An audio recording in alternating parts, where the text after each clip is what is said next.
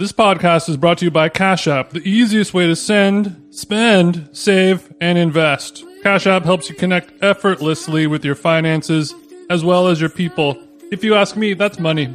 So in the spirit of all things that are money, here's how Chris likes to stay connected with his people. You know, I do live a bi-coastal lifestyle that we discuss a lot on this podcast. And when I'm coming back to my New York City pied a terre, I have to text my wonderful cleaning lady, Sandra, kind of get her scheduled. We kind of have a great relationship. It's really easy. It's smooth. And the reason for that is Cash App.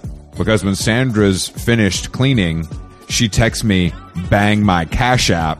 I don't know if that's true. That's true. And then I send her the money for doing the great job. And I think that is just, it shows the simplicity and the seamlessness that Cash App is, you know, kind of in my life. So you're able to be across the country. That's right. 3 different time zones away. Mm-hmm. And then as soon as that last Jound shoe is cleaned and placed on the rack, suddenly a little notification pops up on the iPhone. Bing! Uh-huh. You got cash, bitch. That's right. I send cash to Sandra, and Sandra sends me a smiley face emoji in return, and the deal is done. It couldn't be easier, Jason. Whether you're sharing a perfect day with your cleaning person, sending, spending, saving, hopefully she's investing that into some Bitcoin. It's on the way up. Hold the line, friends. The #1 finance app in the App Store is Cash App. That's fucking money, bro. Download Cash App from the App Store or Google Play today and add your cash tag to the 80 million and counting.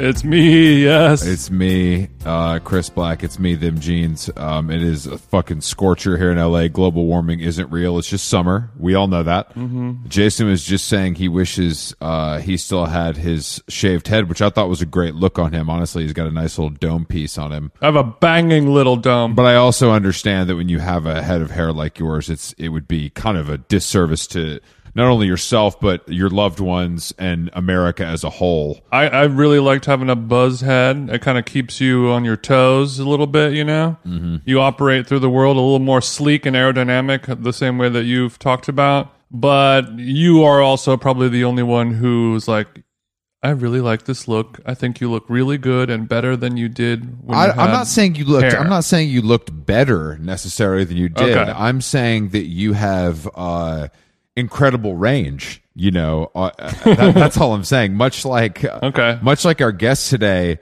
you can kind of embody many roles, and one of those is like shaved head, no sleeves bike guy, or it's like sweater cigarette DJ guy. You know, you kind of have, you know, the sweater cigarette DJ guy. The them jeans doll comes with many accessories and aftermarket parts to kind of add to kind of make him your own. The American Girl TJ is highly customizable, whereas I don't have that kind of range. All I can do is kind of show up, you know. My Barbie doll is lousy with sweaters up to my gills in cashmere's. And yours is basically just what? Just this old T-shirt and this old truck, something like that? It's really, that's the name of my new album, This Old T-Shirt, This Old Truck, coming out RCA Nashville next month. Mm-hmm. Thanks, everybody who helped me with that. No, I mean, look, I just don't think that, I just think that when you're blessed with some of the things that you're blessed with, it allows you to pull things off. And of course, it limits you. We all have limits, Jason. Fuck. I know. That sucks. I know, bro. I'm sorry. I know. I'm kind of going against what Scout taught us on the last episode, but, you know, she's not here to kind of keep me in check. So I have to keep it absolutely 1K with you. All the unlearning. Yeah. Somebody sent me a DM and they're like, great episode, but that's as much Santa Monica as I can handle for one episode, or something. Says something like that. Mm-hmm. Use Santa Monica as a verb almost, you know, which obviously I'm into that kind of stuff. I did another Pilates class this morning, and damn, okay. I'm noticing a trend over here where, first of all, still at 7:30 a.m., the crowd is not good looking enough, but the instructor was kind of like a hot twink from the Midwest. Okay. That was good. We'll take it. That was a plus. He really destroyed my obliques, so that was nice. And he was wearing On Running. But how was the class, though? The class was great. The class was good. It's just there's this thing that happens in these kind of classes that I haven't seen in the same way in all the other classes I've been to in my life, where people show up literally 15 minutes late, maybe 20 minutes late to a 50-minute class. I mean, 7:30. That's a tough putt, man. Yes, I agree, Jason. But if you signed up for that class, and these classes sell out, so you have to sign up for it minimum 24 hours in advance. You're saying I'm going to pay $45 for 20 minutes of working out, and those numbers just don't. Those numbers just, and I love wasting money. Don't get me wrong, but those numbers just don't work out for me. It's disrespectful. I'm saying unless you hit a dog with your car on the way to the gym, I don't want to hear it. I don't want to hear it either. Oh, parking. You live in LA, losers. You know parking is going to be annoying. You know that there could be a meter involved. There could be a valet involved. There could be all kinds of ins and outs. Okay. So to getting that spot. Shortly after this hot twink trainer just quote destroyed your obliques. I don't know if that how that works. Don't make that sound. For the front or the back. I don't know the way that works. Don't make that sound sexual. I thought I had good form, but. So then after that, then you sort of become his, I guess you might go from a top to a bottom. You kind of become a submissive teacher's pet, and you're sort of kind of finger wagging and scolding the other people who aren't respecting hot twink trainer's time. And I think it's cool that you stand up and your allyship is sort of worn on your sleeve and not hidden like it used to be. No, that's right. I was living out loud, letting it all hang out this morning. And I'm just, thank you for living out loud today, brother Christopher. It's just a wild place. It's the way people behave just never ceases to amaze me. And, and especially in the boutique fitness land, I think it really does attract some of the most twisted folks on this flat earth. That reminds me, we need to go to the Health and Fitness Expo at the downtown Los Angeles Convention Center. Let me see here. Oh, let's check the date on that, because if I'm in town, I'll be there. It truly is. I can't recommend it enough to all of our nation's citizens. You don't need to in any shape that you're in. Okay. It looks like it's in January 6th. What the hell? I have plans on January 6th this year, just FYI. It's kind of, so I swear to God, that's what it said. It's kind of a big anniversary for me, so I just was hoping maybe I could have the day off. Okay. So 2023, it'll be going down January 14th and 15th. Okay. It's called the Fit Expo. It's a fitness experience. Obviously, the ticket for this will be a media write-off. Of course. No. Of course. I would expect nothing less. I wanted to talk about, just quickly, the new diet that you kind of my parmesan and fish diet. Yeah, you soft launch a new diet that sounds trendy and cool, and I before we give it away for free, I just want to make sure you've kind of done your due diligence on the IP and kind of all that stuff to make sure, because I don't want a South Beach diet. The Be Real account has been secured, thank you. I have my GoDaddy on auto pay, so that shouldn't be a problem, Jason. Like it was before. Okay. So okay. All right. So the Parmesan and fish diet, obviously it consists of the two things that are in the title, but where else do you see yourself kind of exploring and going with these parameters? Other than under the sea? That's a good question, Chris. So, yeah, I know it's a good question. So it sort of came from me just sort of feeling like shit ever since I got back from traveling. I just haven't really been able to get back into the groove that I was in, and my fitness routine is not as dialed in as it was before. So I just needed a little boost or help, sort of taking a page out of the way you eat in a lot of ways. But I've always thought growing up that the best, healthiest way of eating was being vegan, but you also ate fish. So more or less, kind of like a macrobiotic style diet. Yes. Of course, still drinking and smoking, things like that, but let's not get crazy. Cuts are made and sacrifices are made where they can be made. And then, it was a little too drastic for me, and I realized, I'll just do, the only meat that I eat will be fish, and then the only cheese that I eat will be Parmesan. Okay. Well, Parmesan's quite... Parmesan cheese... easy on the tum-tum. as you know. Yeah, at that point, it's basically vegan. It's just kind of like petrified wood that has a strong umami crystal flavor in it. Now, where does tinned fish land on this? Is that going to make it, or is that a little oily maybe for this project? No, oily is good. I welcome fish oils with open arms. Okay. So, yeah, the fishwives will be going down a treat. There will be chili crisps and trouts and all those things. Mm-hmm. But nasty. I know it is a little nasty, but I also want to be in the kitchen cooking more. I've been a little lazy and kind of going out to restaurants more, so I want to have this. Yeah, you do have a life, which is kind of one of the most appealing things about you. But you're saying now you're going to switch it up, and you're in the lab every night. And I just want to ask quickly for the listeners at home: is there a kind of a Is there a change in your marijuana consumption? Is it going to go up? Is it going to go down? Is it going to stay the same? Is there a new strain that's like grown on an oyster farm that you're looking into? You know, what is kind of the plan here? Okay. You know, I don't think it will change whatsoever. I think the alcohol and marijuana should be about the same.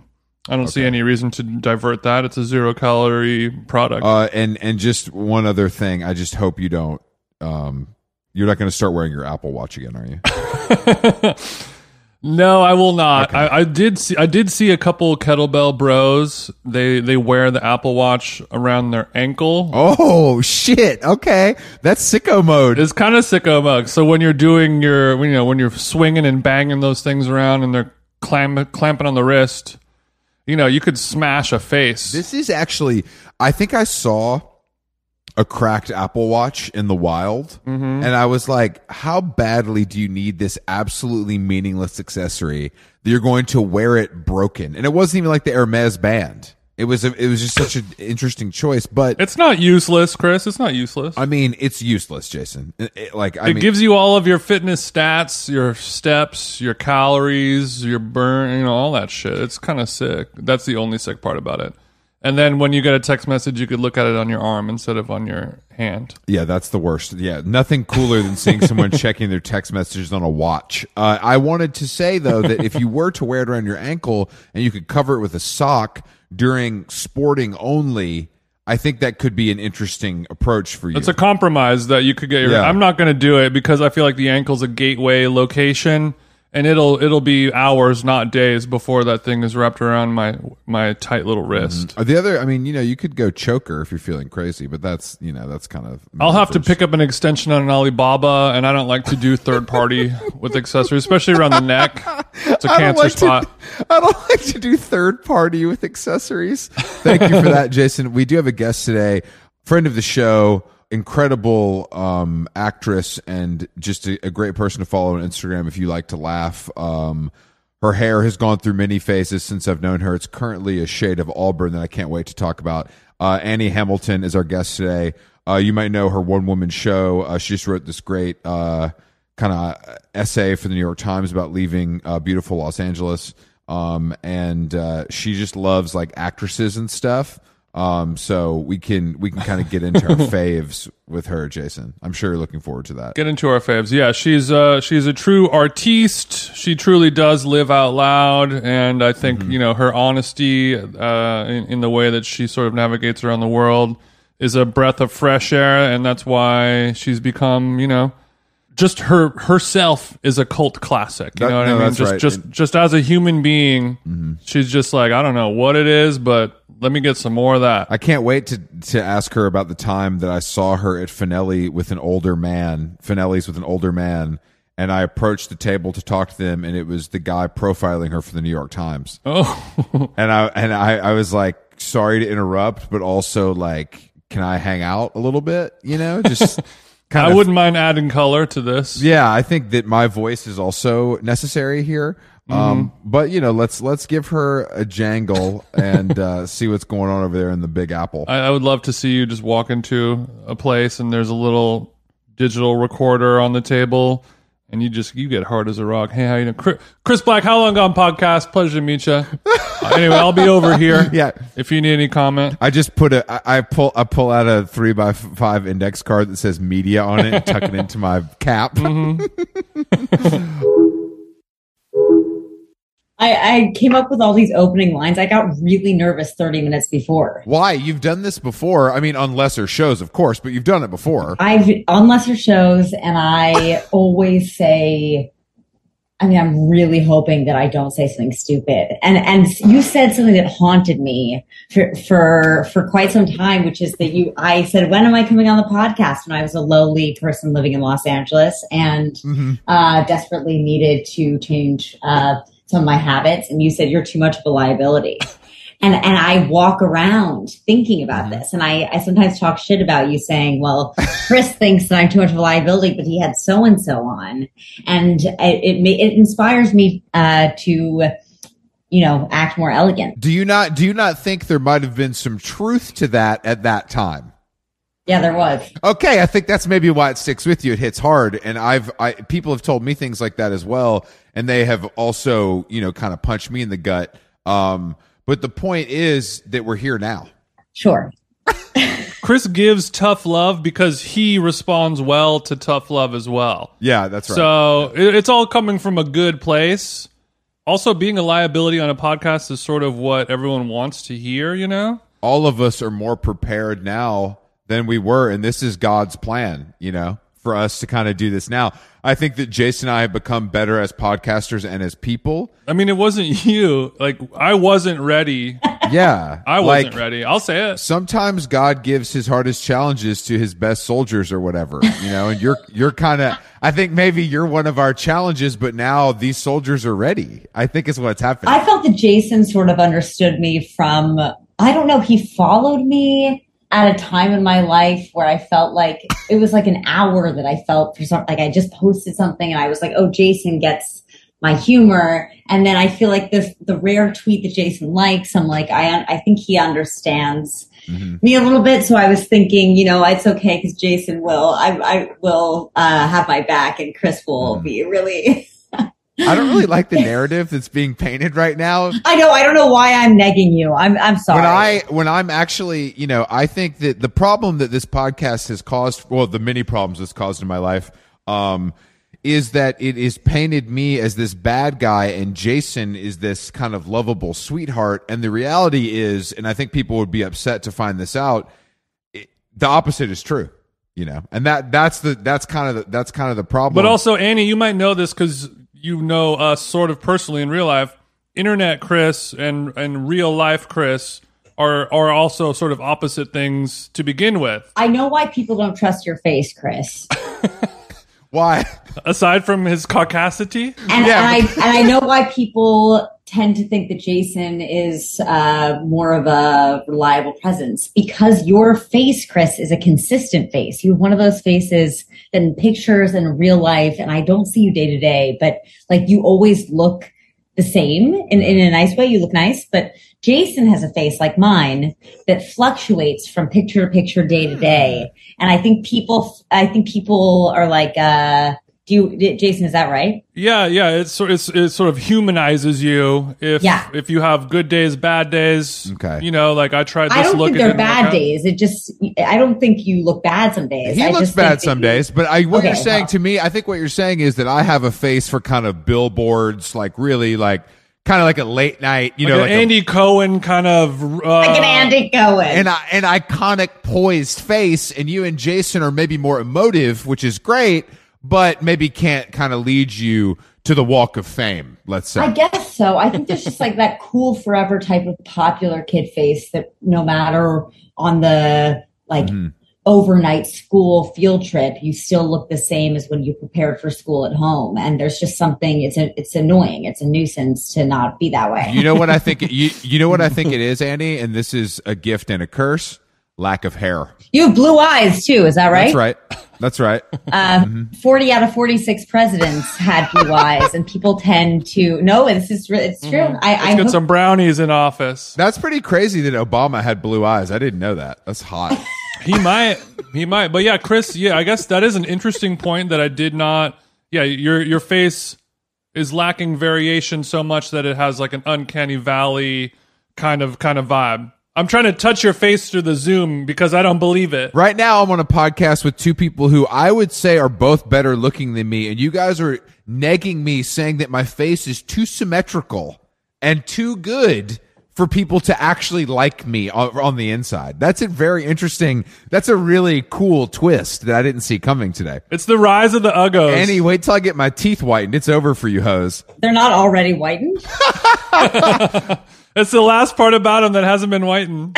I haven't had any work done yet, but 40 is around the corner, so I think it's time to kind of fire up the, you know, the Beverly Hills medical office paparazzi photo. You've got real personality teeth. I'm surprised to hear that they're not whitened already. But I don't need to like pick you apart here. We can move off your. No, your it's fine. This is what people come here for, actually. So it's totally fine. And my eyebrows are not plucked. These are natural. So I just want to also put that. Now that is a lie. Don't worry, Annie. Annie, we'll be picking you apart in no time. Don't worry.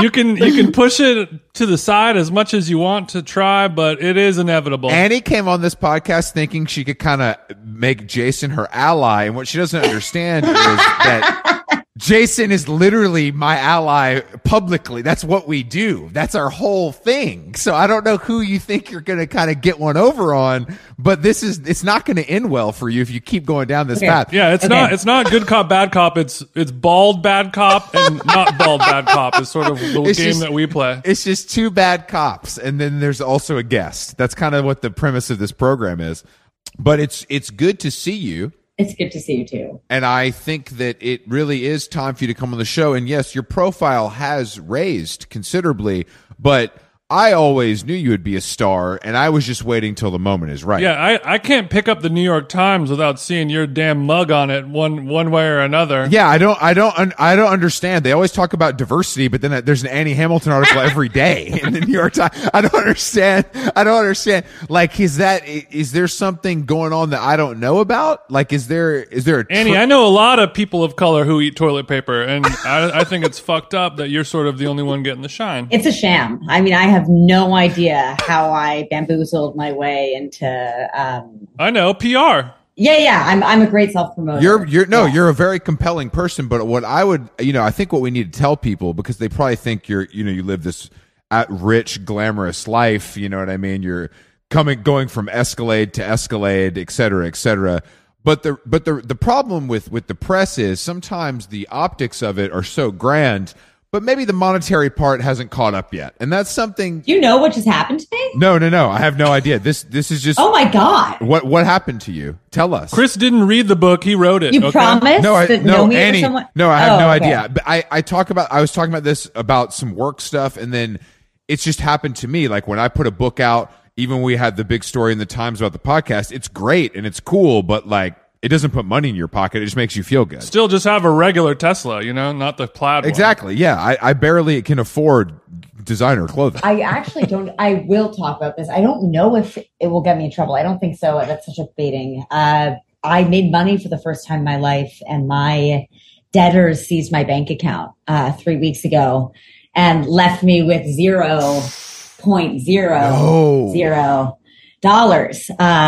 So I'm figuring out my next steps, which might be filing for bankruptcy before my 30th birthday. So I'm just I actually think I'm going to just get with the program and pay. My debtor Tracy, her secretary, follows me on Instagram. So I'm just a little worried that isn't the modern world just cursed? Listen to the sentence you just said. That is so fucked.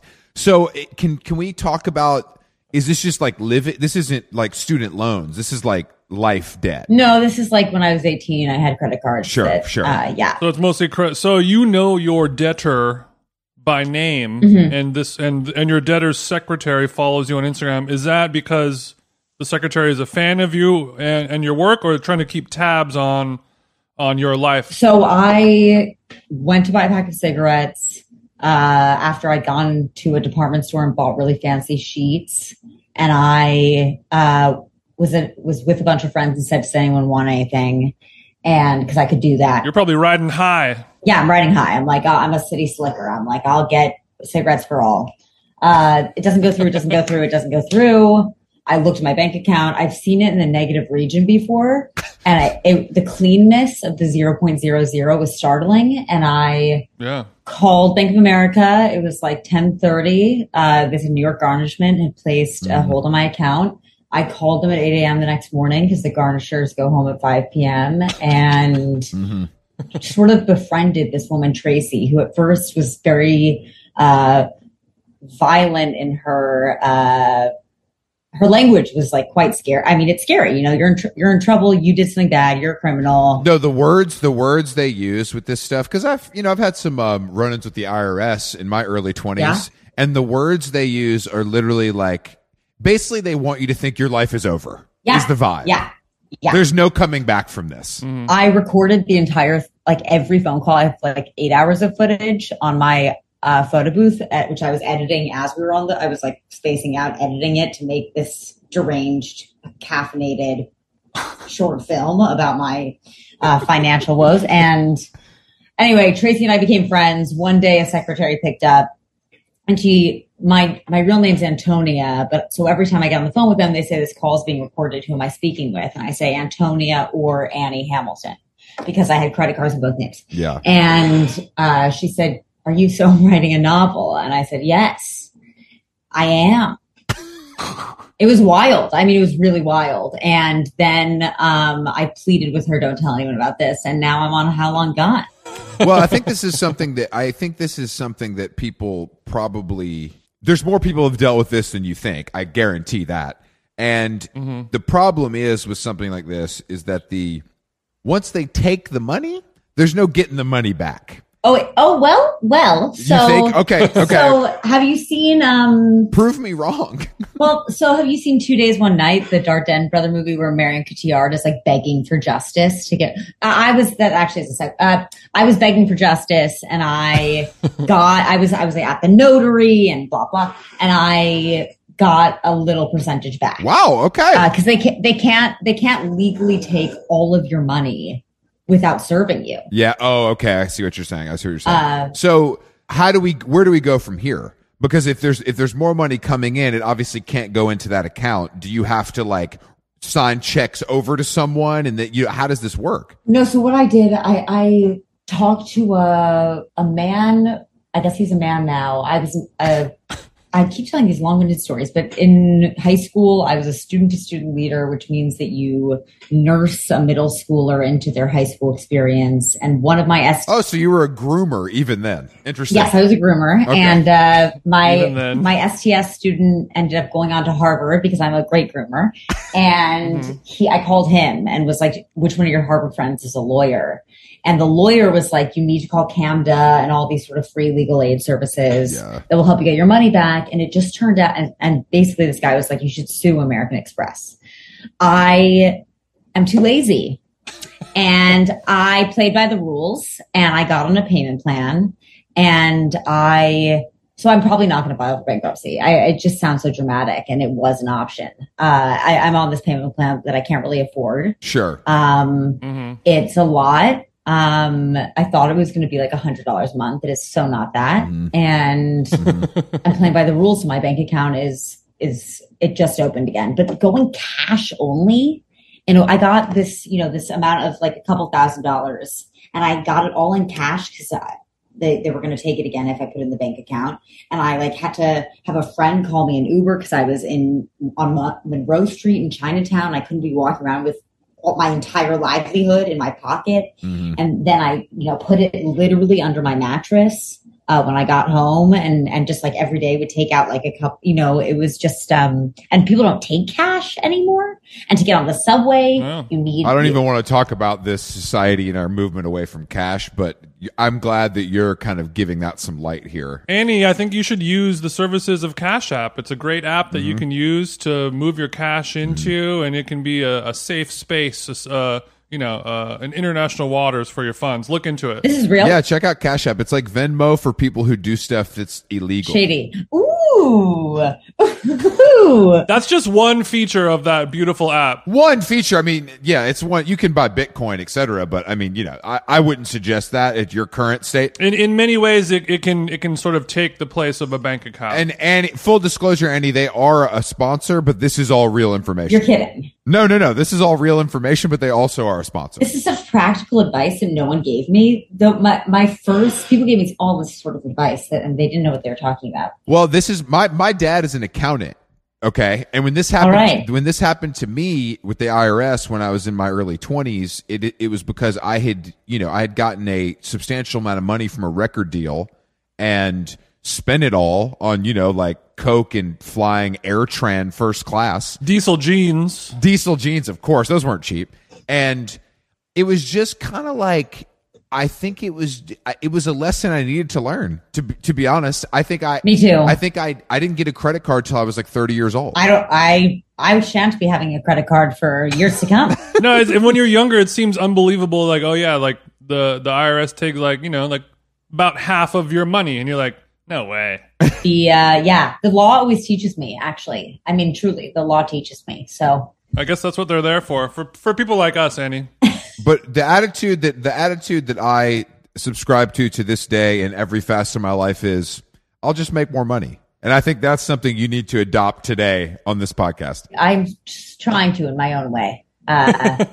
New York Magazine asked me to do lip filler because, as they said threateningly, I have gone on record multiple times as a thin-lipped woman. Would I try lip filler for them and they'll pay me a certain amount of money? And you know what? I'm thinking about it. So Annie, we can't start fucking with this beautiful face for a couple. I'm not going to do it. It's New York Magazine. I'm on their payroll too. I know the money ain't that good. So let's not, you know what I mean? We can't. That's where I am. It's nowhere near. It's not enough, but I thought about it. I'm not going to do it. Okay. Is New York Mag lip filler $300? Worse or better than like doing a cameo or an OnlyFans or something like that? Where does that stand on the spectrum? OnlyFans I won't do. Mm-hmm. Cameo, no one would get my cameo, so I wouldn't. We might have to do it at a more discounted rate. I mean, it would be like a $10 cameo, and I'd constantly be walking around the street like doing every cameo ever. I mean, look, I think it's time to get your agents on the phone and say, "Mommy's ready to work." No, I'll be okay. There's some stuff coming in. I actually will be okay. Yeah, so that's kind of what I want to get to the bottom of on this podcast. Not your what the hey are you doing besides publicizing yourself all the fucking time? Not financial literacy, not publicity. But yeah. I'm just waiting and waiting and waiting. And you're not famous yet. And I'm like, when is this going to happen? Because there's a handful of people that I know that I'm like, this person, I don't really know what else they're going to be able to do.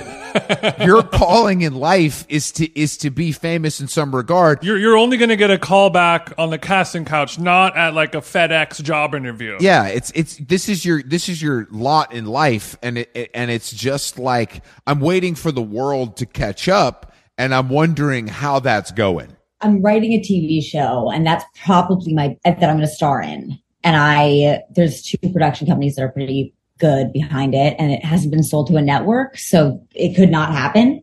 But yeah. These two people who are backing me are pretty impressive, and I'm going to put my goddamn all into writing this thing. And beyond that, like, I have a callback that like would change my life, but I won't get it. Sure. I keep getting close to these like huge parts, and I just finally I'm better at speaking my own words, and it's. But do you think that this is kind of how it goes? Isn't this kind of everyone's story to an extent? No, there's like real actors who are good at being actors.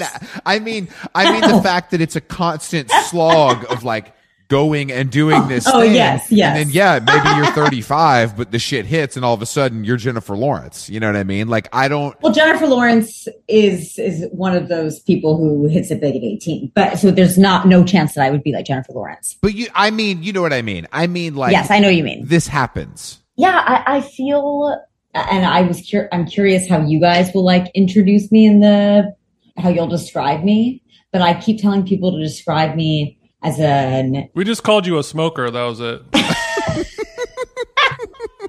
That's so good. I'm not happy with that. I keep telling people to say that I'm a performer and writer, which is not a slash. An and is better than a slash. There's no other one. I agree. I don't know. I'm like having this sort of identity crisis where I'm like, I don't know if I'm even an actor, and it sort of pains me because I just did this chemistry read, which has happened to me twice in my life. Like, that's a very big deal to me when you get to the stage where they bring in the other actors and you see if you have chemistry. And I was like, shit, this is really fun.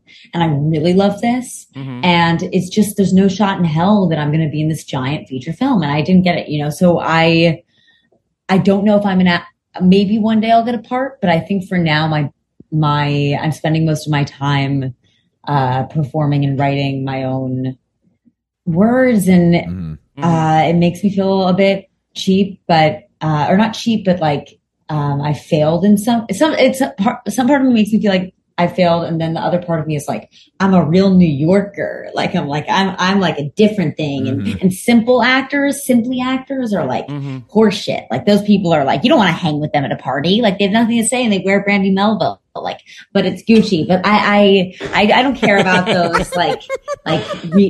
Those one dimensional creatures. That's how I'm making myself feel better. At least I'm like, I have, the bravery to say what's on my mind, and real actors don't. But so when you say like you get into these chemistry reads where it's like we think that Annie has enough of a chance that we want to bring her in and see how she gets along with whoever was the actor. Is it somebody that we know? Are we allowed to not say that? Or I can't say. I feel like that would be weird with me. It's uncouth. Okay, mm-hmm. So you and Tom Cruise were in a room. We're vibing it out. Things are going well. But do you ever look in the mirror and like lift up the rug and be like, what about me exactly? Does an executive look at this and be like, we love her. She did a great job, but there's just a couple things that are tweaked to the left when they should be tweaked to the right, and for those reasons we can't give her the check. Many reasons. Okay. Many reasons. But see that's the thing to me is I'm more of like a feel guy, you know what I'm saying?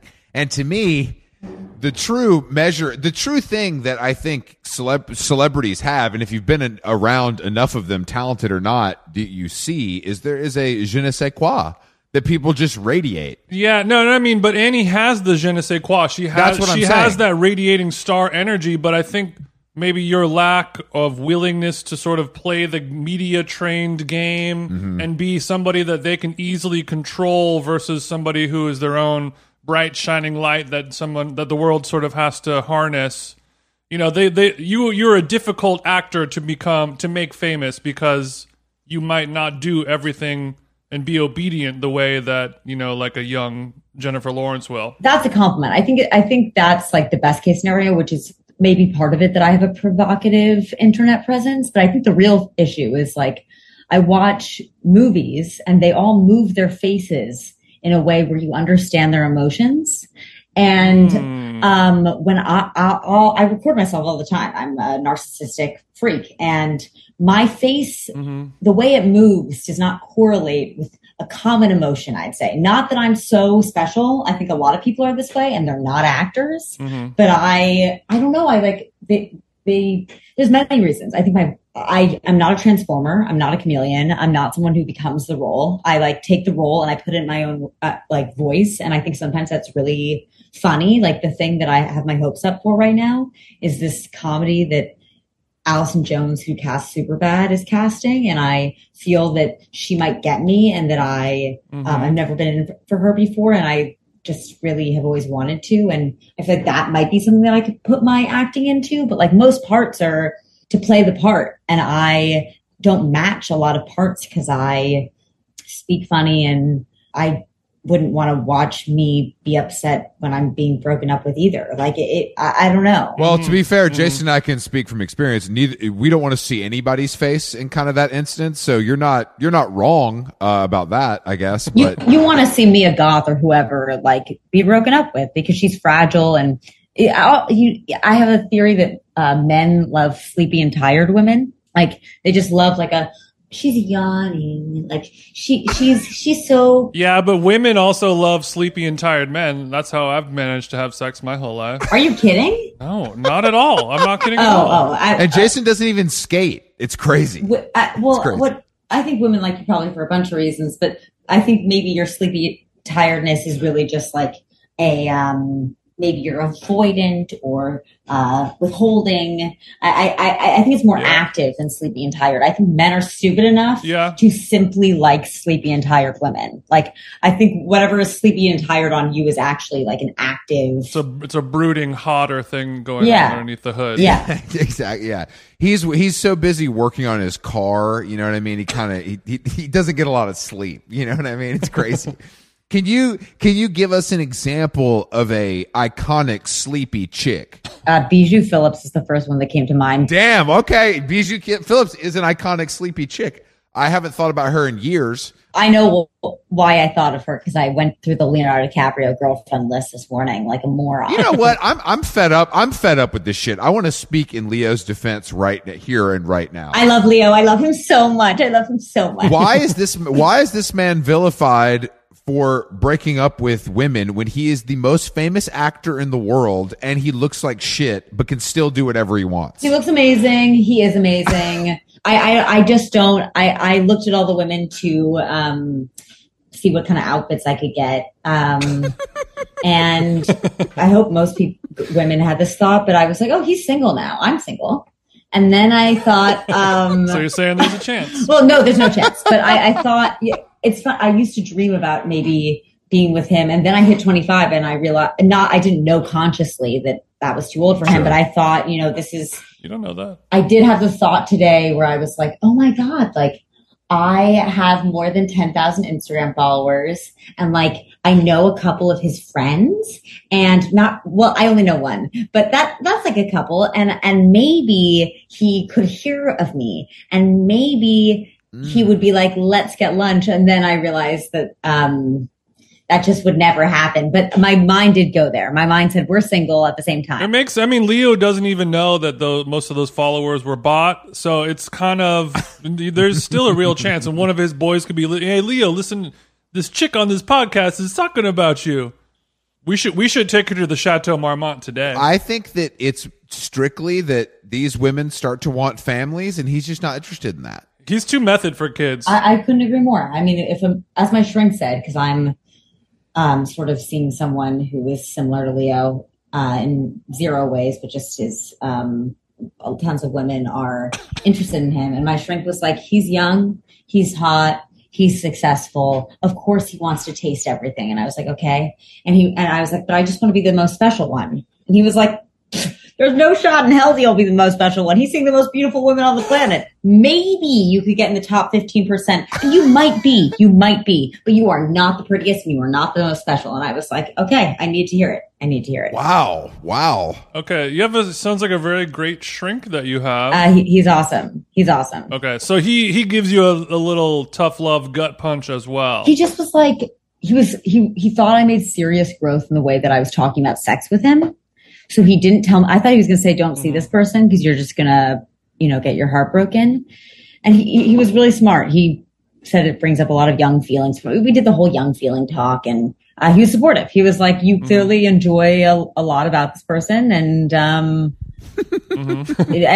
be realistic. Be realistic. He's telling you what he wants, which is actually a quality that's quite admirable.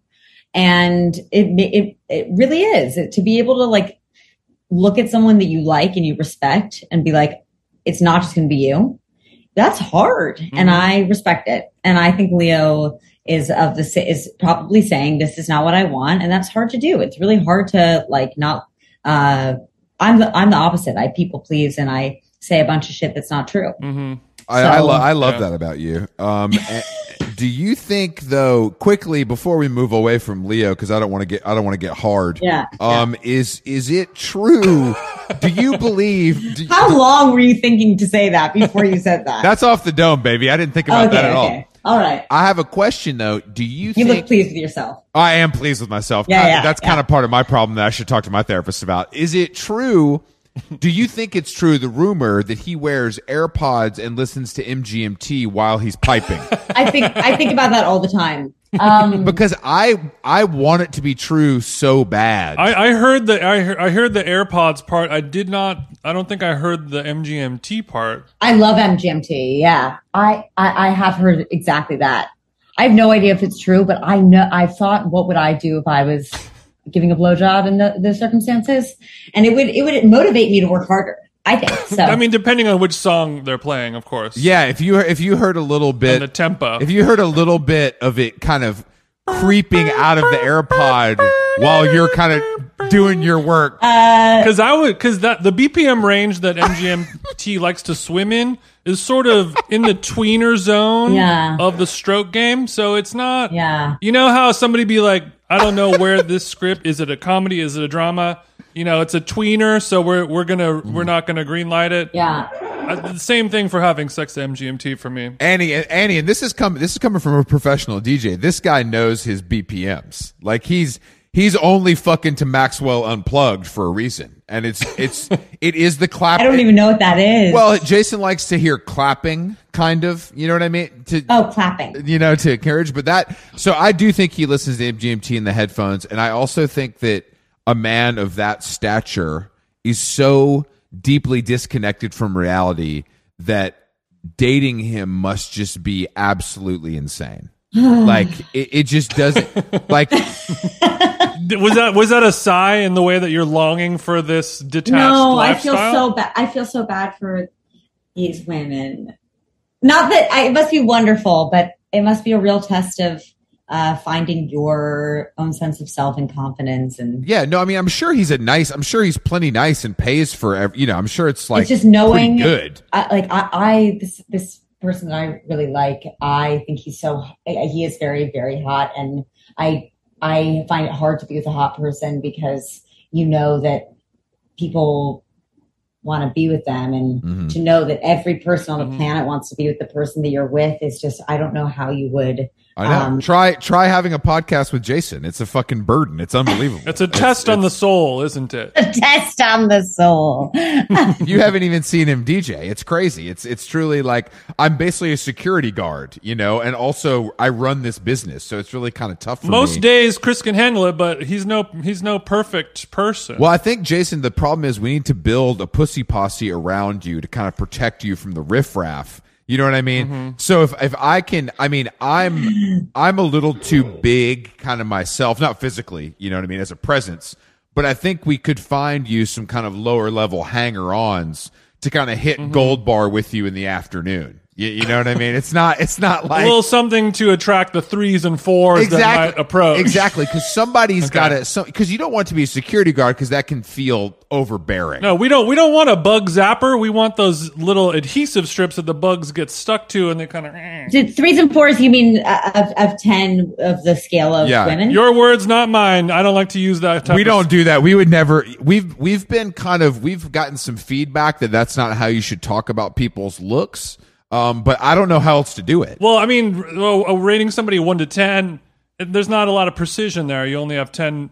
That's why I like to kind of go Rotten Tomatoes, where you can do, you know, is she a 7, is she a 9, or is she a 79? You know what I mean? Or him, or that. My brother and I had a conversation with my mother where we were convincing him that the scale was all right. You're saying your mother wasn't happy in like with the scale existing, or wasn't happy with her position on said scale. Wasn't happy with her children who she mothered, looking at the world as a rating. Right, rating people's physical appearances with a numerical grade. Yeah. But I think we rate everything like that. That's the problem. It's not. I don't think it's exclusive to one thing. You know what's something? What do you guys think about this? Are people better than each other? Yes. Like when someone says, you're so much better. Okay. Yes, 100%. It's so hard. I mean, overall, yes. You know, gun to your head, it's like, all right, who's a better person out of these two? You can just, make that decision. I know. But there's millions of criteria is the problem. And then you think of a horde of people and which percentages would, sometimes it's clear that the entire group would choose one over the other, but sometimes it's not as clear. But anyway, it's depressing and sad, and it's not as clear, but we all sit around and just think about people all day, and you know their qualities that are good and qualities that are bad. I mean, Jason and I specifically, you know, when you're on Instagram and you're looking at all the good-looking people, I'm not looking at those pictures saying she's prettier or she's smarter or she's funnier than that person. I'm like, these are a bunch of people that are all you're smarter than me. But you're still comparing, but you're only comparing to yourself versus other people. Yeah. Yeah, that's a problem. You just look at me like, that chick is hot, that bro is hot. Yeah, I know. That's it. There's no need to we don't have to compare them with somebody else. And men, it's different because any guy that's hotter than me is gay. So it's kind of it doesn't really matter, necessarily. But like you were saying, the majority of people will be like, that person looks better than that person, but also like the person who's not in the majority like they still have 13% of the world's pussy at their disposal, more people than they'll ever need to have sex with for the rest of their life. So they'll be just fine as long as you're not comparing. There's enough food for all of us to eat. It just has to be distributed. I'm going to revise that statement as like the father of sincerity, which I have proven to be. I just am so corny. It's terrible. This is really corny. In this like last year of my life where I've been writing stuff like tweets and TV shows, I've compared less because I'm feeling more satisfied with, I feel like I am contributing in some way to something bigger than yourself. Or I feel like, no, not that. I feel like I'm, I don't know what that means for me. I'm not just thinking about walking into San Vicente Bungalows so that maybe someone will ask me on a date. I'm like, I have an opinion and I can use that opinion to make some. I really am feeling a bit better. Yeah. Yeah. You walking into San Vicente Bungalows and waiting for somebody to ask you on a date, it's a little bit of a fool's errand. And also, you probably don't want to date any of those people anyway. Chris is a member, but that's beside the point. John Mayer is too, so But you're saying you can use. Andy, are you telling me BJ Novak has never DM'd you? I don't believe it. Okay, not for one second. Wow, BJ, you listening right now? That'll change. That'll change in the next 48 hours. BJ, you know what to do. We greenlit you. So, but you're saying you can use your power as a writer to sort of peacock and put out into the world your thoughts, your ideas, yourself. And then John Mayer will come to you. It just gives me confidence to be able to not. I thought my whole life that my looks were the problem. I was like, if only I was prettier, then all these things would come to me, like acting work and stuff. And then I had a very revealing experience. I was working in a restaurant like a year and a half ago, and some guy asked me out, and it was my first day on the job. And I said, I can't give you my number. It's not professional. And then I went up to the hostess stand, and the host was like, we work at a restaurant. Like, there's no professionalism. So I went back to the guy, and I like kind of went up to him like, ma'am, this is a Chipotle. I think you're fine. I went back up to him, and I did my like little like sort of like shtick of like, I'm kind of like Diane Keaton, la la la, and I said, oh, I'm so sorry about that. Oh, here's my number, and the guy said, closed my hand with a piece of paper, and said, I don't need it anymore. And I realized this entire time my personality has been the problem. Not the guy liked how I looked, and then I opened my mouth, and he did not like what I said. So I've been learning so much. That's a big. He's like, who the fuck is Diane Keaton? Oh, is that the old bitch with the bowling hat? Oh no, I'm good. The old bitch. Okay, so you have a bad personality is kind of what we've distilled this down to. A complicated one that's not for everyone. Yeah, but I think that's. Which is great. Yeah, I mean, I feel like I haven't talked to you in a while, and I do feel like you're better than you were. I really do. No, all joking aside, I just feel like you seem more at home with yourself in a way that is good, because that's what we all strive. I mean, that's what we're all striving for, I think. Well, hopefully, can it after I'm sober. I got sober, and I actually think that that's. There's no coincidence that I am doing better. So what you're saying is, thank you. You're doing the work. Congratulations. I am trying to, and I just lived in Los Angeles for 10 years as like a total speed freak, and it really was not centering. And I'm so grateful to be in the program. And then we can end the sober conversation. Look.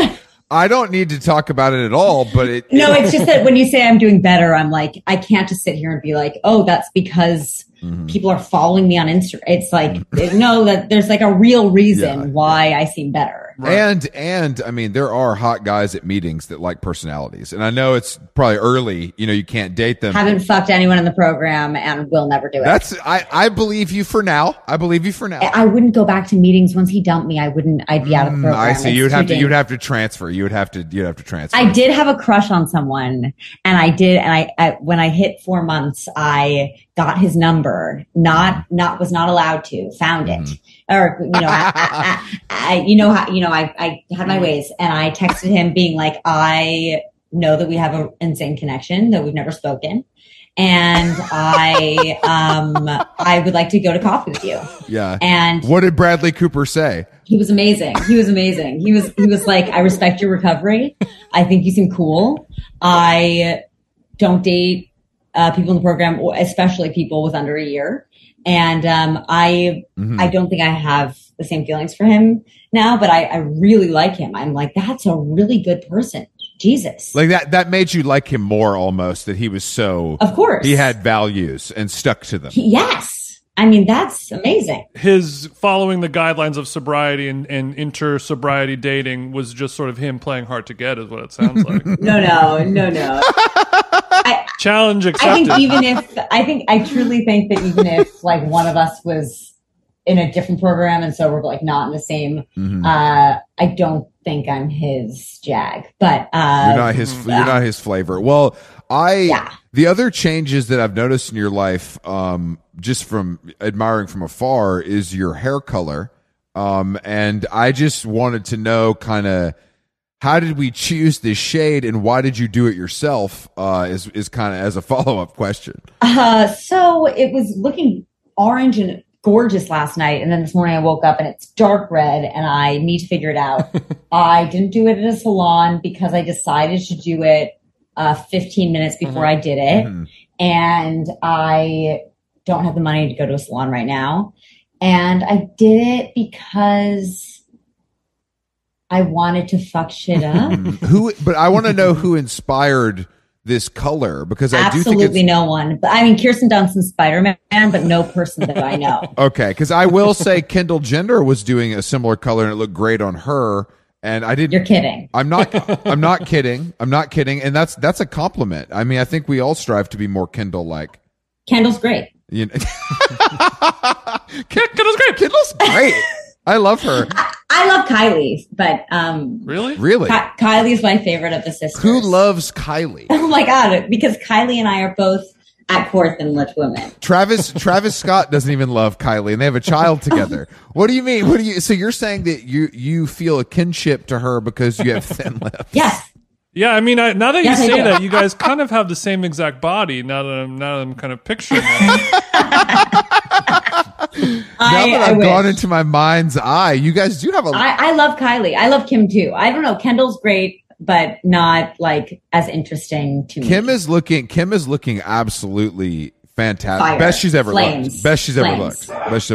But Jason's going through a tough time because he's a Chloe guy, and she's a little too snatched for him, is what he's saying. She's snatched. He's saying that she's gone too far in the gym. I just learned this word, and I love it. And she's gone too far, and Jason kind of wants the Chloe that would stop at In-N-Out on the way home. You know what I mean?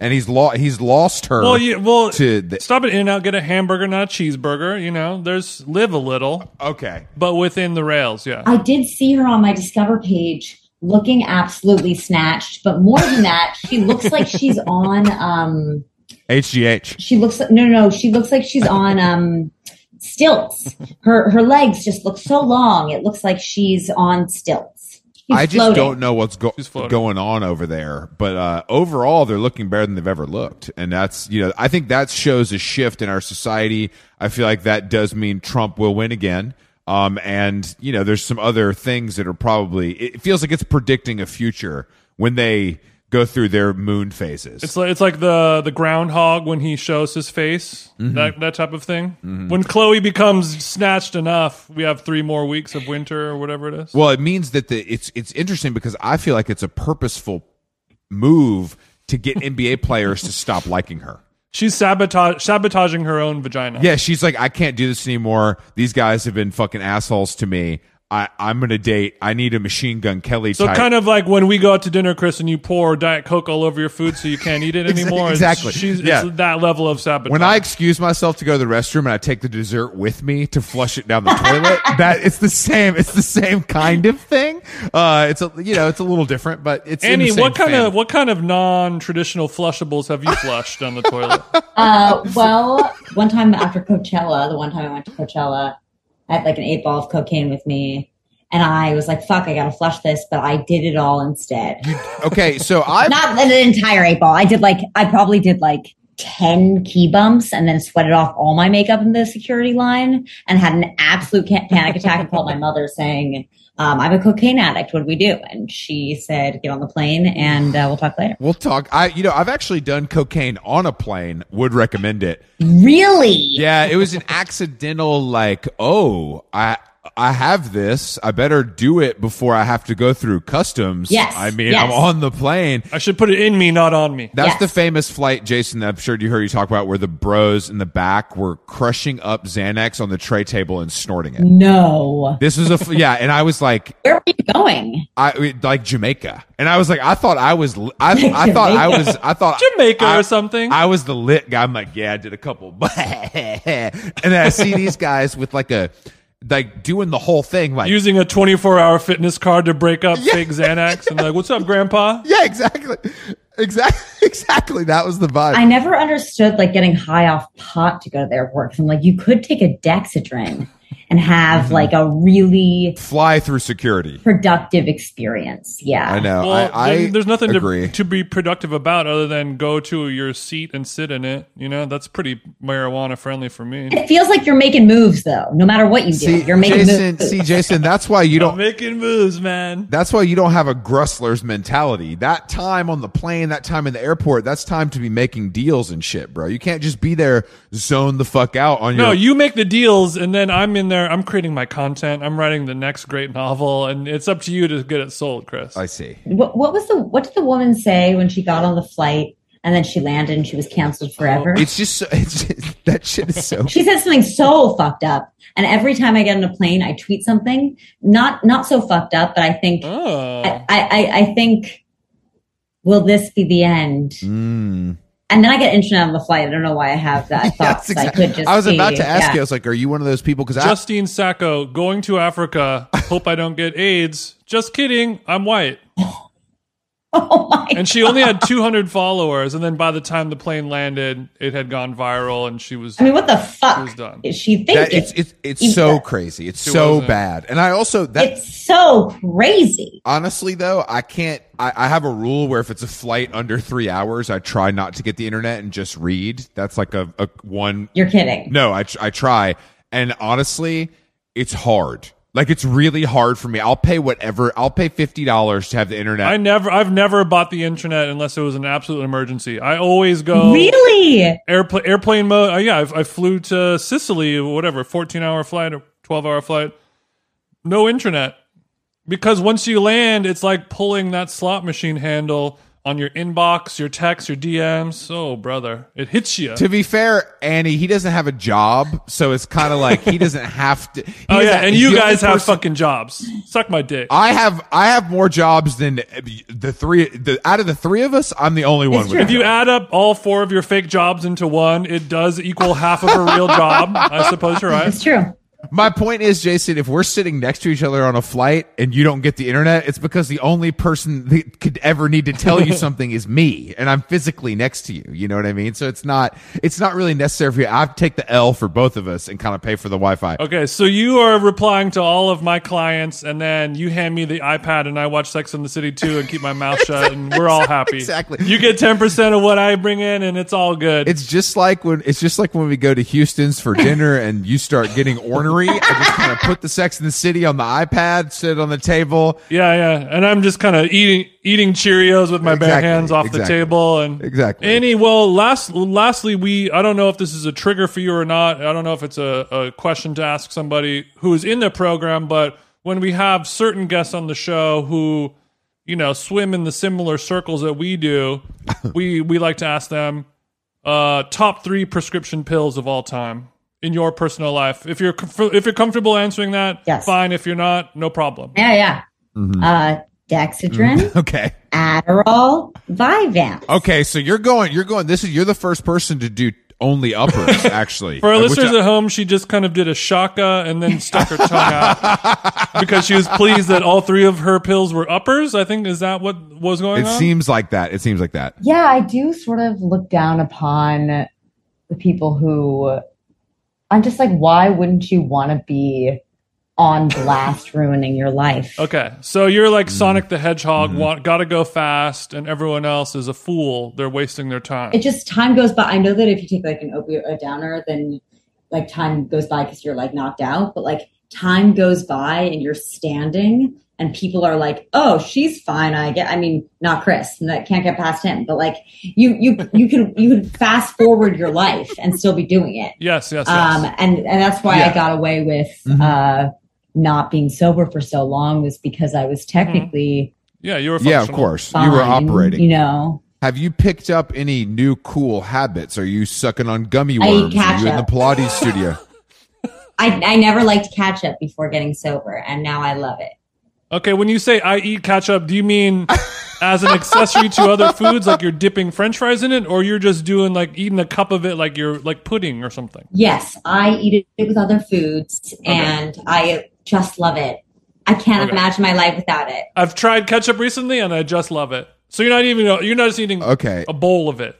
No. I'm not doing the depression soup, but I do that, and I have like a big thick loving nighttime ritual. A big thick. It's just like it takes a while. Okay, you're talking about like a skincare routine, I'm assuming. No, something more complex. I make my tea. I lie on my yoga mat. I call my sponsor. I, of course, go on Instagram, but that's not a part of the routine. I do my makeup routine. I mean, my skincare routine. It's like I like give myself. I love the nighttime routine these days. Okay, you are looking. I will say you are looking youthful. Thank you. You know what I mean? So I think it is the.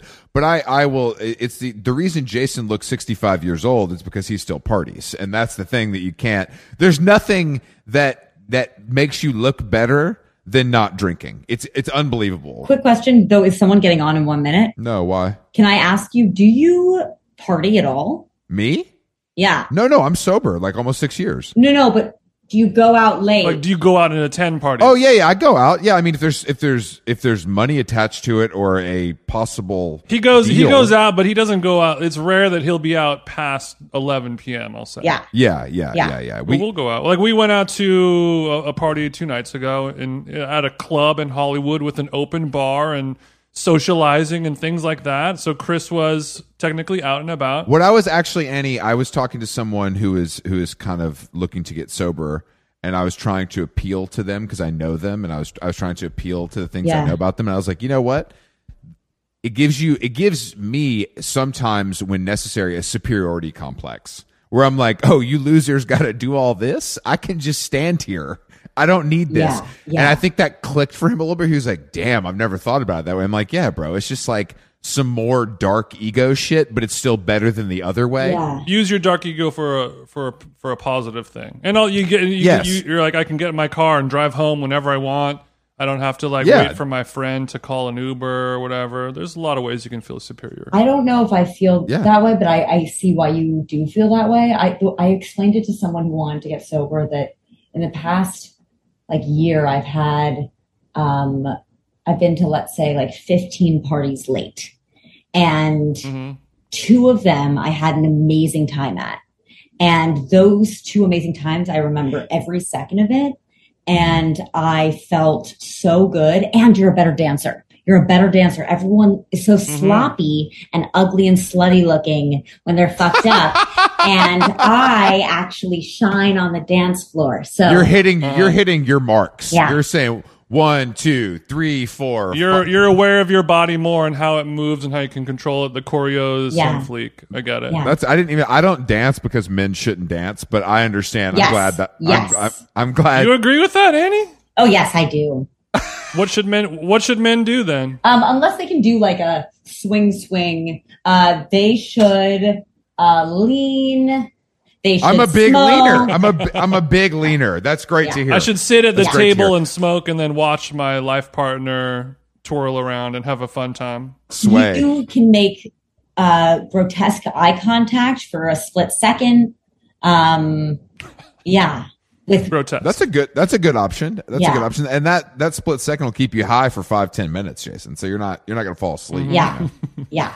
Okay. Good to know. All right, Annie. It was a pleasure having you on How Long Gone. Deeply overdue. The fans, the listeners, the readers are going to be so excited to have you. So we appreciate you. Thank you for having me. And not on the podcast. Mm-hmm. If you guys are in New York, please don't, because it sounds sucky-uppy and weird. But I like you guys. If you're around, we are around soon. When are you coming? The 5th. I'm there the 5th through the 11th, and Jason's there or similar, I think. You're not there the 16th, are you, Jason? No, unfortunately not. We got to come back to LA for Chris's 40th birthday party on 9/11. Yeah. Wait, when's mine? I'm the 17th.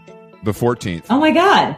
Hey, I'm turning 30. Shiver me timbers. Wow, I'm 10 years older than you. Thanks for rubbing that in. You look amazing. Oh, I didn't. You guys could be twins, Virgo twins. Okay, thank you guys. No, of course. Thank you. We'll see you in New York. I'll holler at you. Okay, please. Bye. Happy birthday, Sam.